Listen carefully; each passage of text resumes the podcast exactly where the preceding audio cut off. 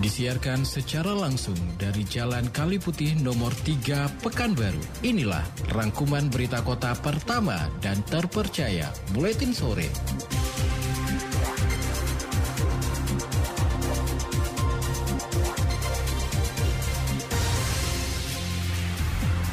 Inilah utama, berita utama untuk hari ini di Seketapang targetkan sebelum Nataru GPM sudah digelar di 22 daerah rawan pangan.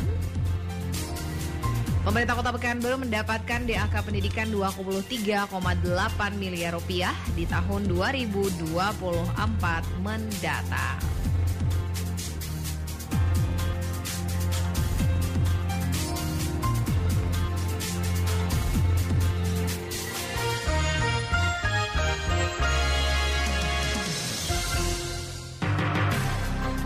Berbagai peristiwa terjadi setiap menitnya. Dari segala sudut pandang yang berbeda. Tidak ada yang luput dari perhatian kami. baru akhirnya menemukan kasus tidak samanya jumlah pajak yang disetorkan oleh pajak. Semuanya kami rangkum untuk Anda tanpa basa-basi. Membawa kabar yang real dan terpercaya ke ruang dengar Anda tanpa ada yang ditutupi. Pemerintah Provinsi Riau berhasil menuntaskan defisit anggaran sebesar 1,9 Simak berita Kota Pekanbaru dalam Buletin Sore. Setiap Senin sampai Sabtu pukul 16.30 hanya di 975 Barabas FM. Kami percaya ada butuh yang pertama dan terpercaya. Itulah Buletin Sore. Halo selamat sore Mitra Kota, rangkaian informasi aktual yang terjadi hingga sore hari ini telah dirangkum oleh tim Buletin Sore. Bersama saya Jesse Gultom, inilah Buletin Sore untuk edisi hari Jumat 17 November 2023. Selengkapnya.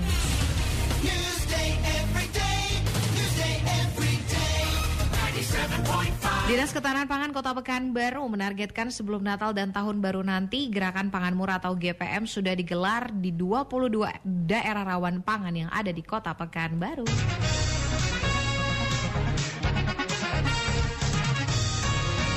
Dinas Ketahanan Pangan Kota Pekanbaru menargetkan sebelum Natal dan Tahun Baru nanti gerakan pangan murah atau GPM telah digelar di 22 daerah rawan pangan yang ada di Kota Pekanbaru. Kepala Bidang Distribusi dan Cadangan Pangan di Seketapang Kota Pekanbaru, Dinal Husna menjelaskan, saat ini GPM telah diselenggarakan di lima daerah rawan pangan, antara lain di Kelurahan Bencah Lesung, Sialang Rampai, Pebatuan, serta juga Kelurahan Tuah Negeri. Dina menyebut meski komoditi yang dijual di gerakan pangan murah tidak bisa mengkoreksi harga pasar, paling tidak masyarakat sekitar dapat terbantu untuk memenuhi kebutuhan hariannya. Sebab harga kebutuhan pangan yang tersedia saat gerakan pangan murah dipastikan Dinal jauh di bawah harga pasar. Dina juga menyebut tiap kali gerakan pangan murah digelar selalu mendapat respon yang baik dari masyarakat. Hal ini ditandai dengan selalu habisnya seluruh komoditi yang dijual, seperti cabai, bawang merah, beras, dan juga minyak goreng serta telur. kita eh, jual di gerakan pangan murah itu yang pertama tentu cabai karena cabai ini kan dia harganya meroket sekarang.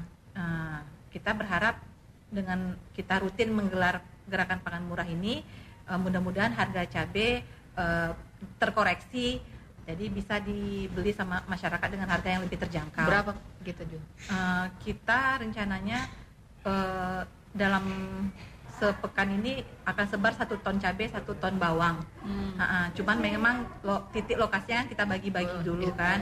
Kita eh, lihat dulu kalau animo masyarakat di kantor lurah ini berapa, kita coba tambah stok. Intinya kita coba eh, seperempat ton dulu. Hmm. Kalau seperempat ton habis, kita coba naikkan lagi ke GPM yang minggu-minggu berikutnya.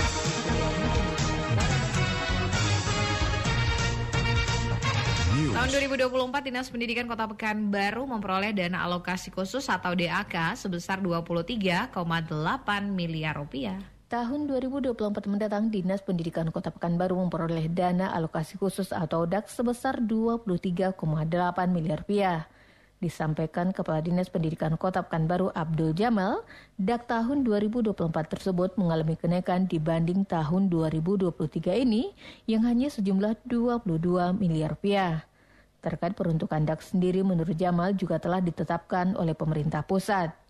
Sehingga pihak sekolah yang menerima DAK tidak dapat mengalihkannya untuk keperluan lainnya.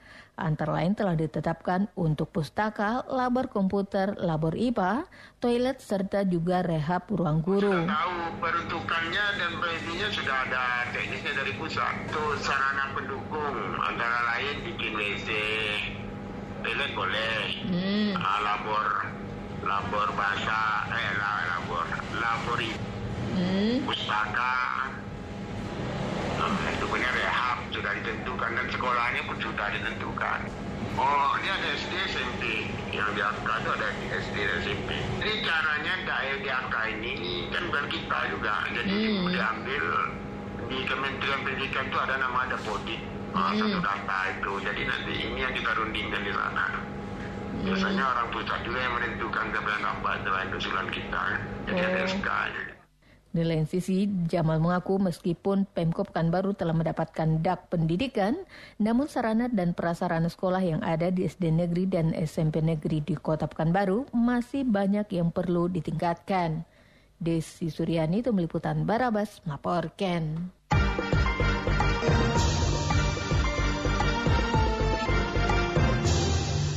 Satu unit eskavator jenis amfibi seharga 5 miliar rupiah yang sudah dipesan oleh Dinas Pekerjaan Umum dan Penataan Ruang PUPR Kota Pekanbaru sejak beberapa bulan terakhir hingga kini tidak kunjung sampai di kota bertuah.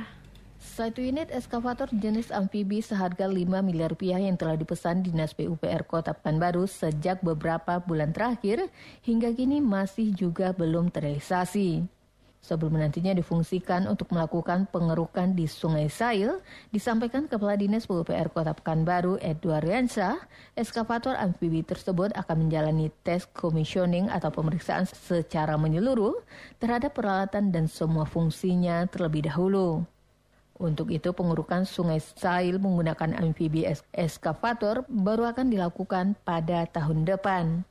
Seperti diketahui tahun ini Dinas PUPR Kota Pekanbaru telah melakukan pembelian 3 unit eskavator yang terdiri dari satu unit eskavator amfibi dan dua unit eskavator mini. Pembelian eskavator amfibi sendiri bertujuan untuk mengeruk sungai Sail dan juga untuk meminimalisir banjir ketika musim hujan tiba. Desi Suryani itu meliputan Barabas melaporkan.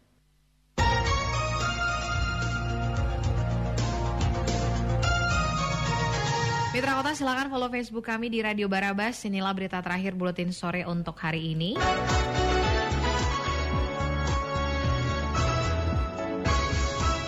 Ketua Badan Pengawas Pemilihan Umum Bawaslu Provinsi Riau Alno Frizal meminta aparatur sipil negara ASN menjaga netralitas selama jadwal pemilihan umum pemilu 2024. Ketua Badan Pengawas Pemilihan Umum atau Bawaslu Provinsi Riau Alno Frizal Pemerintah aparatur sipil negara atau ASN menjaga netralitasnya selama jadwal pemilihan umum 2024. Bahkan terhadap keluarga inti sekalipun, ASN diimbau tetap menjaga netralitasnya. Hal ini disampaikan Ketua Bawaslu Provinsi Riau Alno Prizal kepada wartawan di Pekanbaru. Alno Prizal mengatakan netralitas ASN harus dijaga bahkan pada media sosial. Jika keluarga inti ASN tersebut ada yang menjadi caleg, maka ASN dilarang foto bersama atau menyukai unggahan berbau kampanye di media sosial. Lebih lanjut, ia mengatakan bahwa netralitas ASN juga harus dijaga bahkan saat berfoto bersama. ASN tidak boleh membuat pose tangan yang menyeratkan nomor urut atau pose salah satu partai atau caleg. Ia mengingatkan bahwa seluruh Riau selalu akan membuka pengaduan bagi masyarakat apabila menemukan pelanggaran netralitas ASN. Aduan tersebut akan ditindaklanjuti dan ASN yang terbukti bersalah akan diproses ke KASN. Itu tadi kita berharap uh, eh, ASN ini tetap netral, walaupun ada uh, keluarga intinya, entah itu istrinya, entah itu anaknya yang ikut mencalek. Kan ada ada yang aktif, yang kita tidak benarkan itu mereka ikut aktif. Mereka aktif pula membagikan bingkisan, mereka ikut aktif pula uh, apa hadir di kegiatan uh, keluarganya dalam hal uh, kampanye itu yang tidak boleh karena ASN ini kan kita minta mereka netral hari ini apalagi sudah viral kan bahwa ASN cuma boleh begini aja yang yang yang lain-lain kan tidak boleh yang menunjukkan angka yang menunjukkan identitas partai politik kan tidak dibenarkan Jangan kan begitu. ASN ini untuk ngeklik suka aja di media sosial juga dilarang. Berfoto saja juga uh, dilarang, ada sanksinya. Kita minta teman-teman ASN, TNI dan Polri juga mentaati itu. Kenapa kita ingin mewujudkan pemilu yang adil. Oke bang, uh, terkait pengawasan di media sosial bagaimana bang? Nanti kan uh, teman-teman peserta pemilu akan mendaftarkan akun media sosialnya. Ya, media sosialnya nanti itu yang akan kita awasi. Mulai kapan tuh bang? Ya, kan mereka mendaftarkan itu sebelum hari kampanye kan ke KPU kan. Nanti kan kita dapat nama-nama akunnya nanti kita awasi.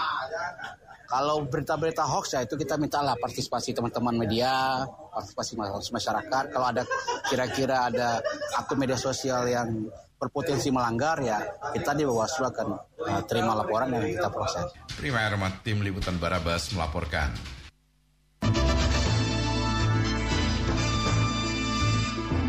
Mitra Kota, demikian rangkuman berita yang kami hadirkan dalam Buletin Sore untuk hari ini.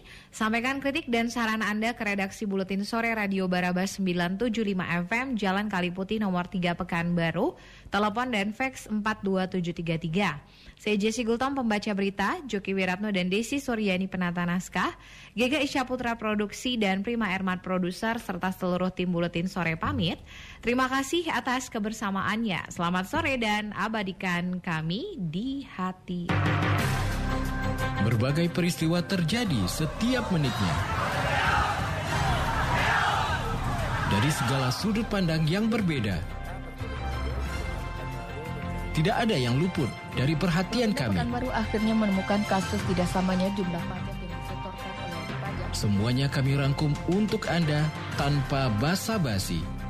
Membawa kabar yang real dan terpercaya ke ruang dengar Anda tanpa ada yang ditutupi. Tanpa APBD perubahan 2018, namun pemerintah Provinsi Riau berhasil menuntaskan defisit anggaran sebesar 1, Simak berita Kota Pekanbaru dalam Buletin Sore setiap Senin sampai Sabtu pukul 16.30 hanya di 975 Barabas FM. Kami percaya ada butuh yang pertama dan terpercaya. Itulah Buletin Sore.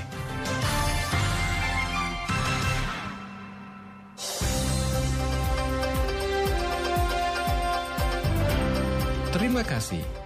Anda baru saja mendengarkan rangkuman berita kota dalam Buletin Sore. Acara ini persembahan terbaik Barabas 975 FM News and Information.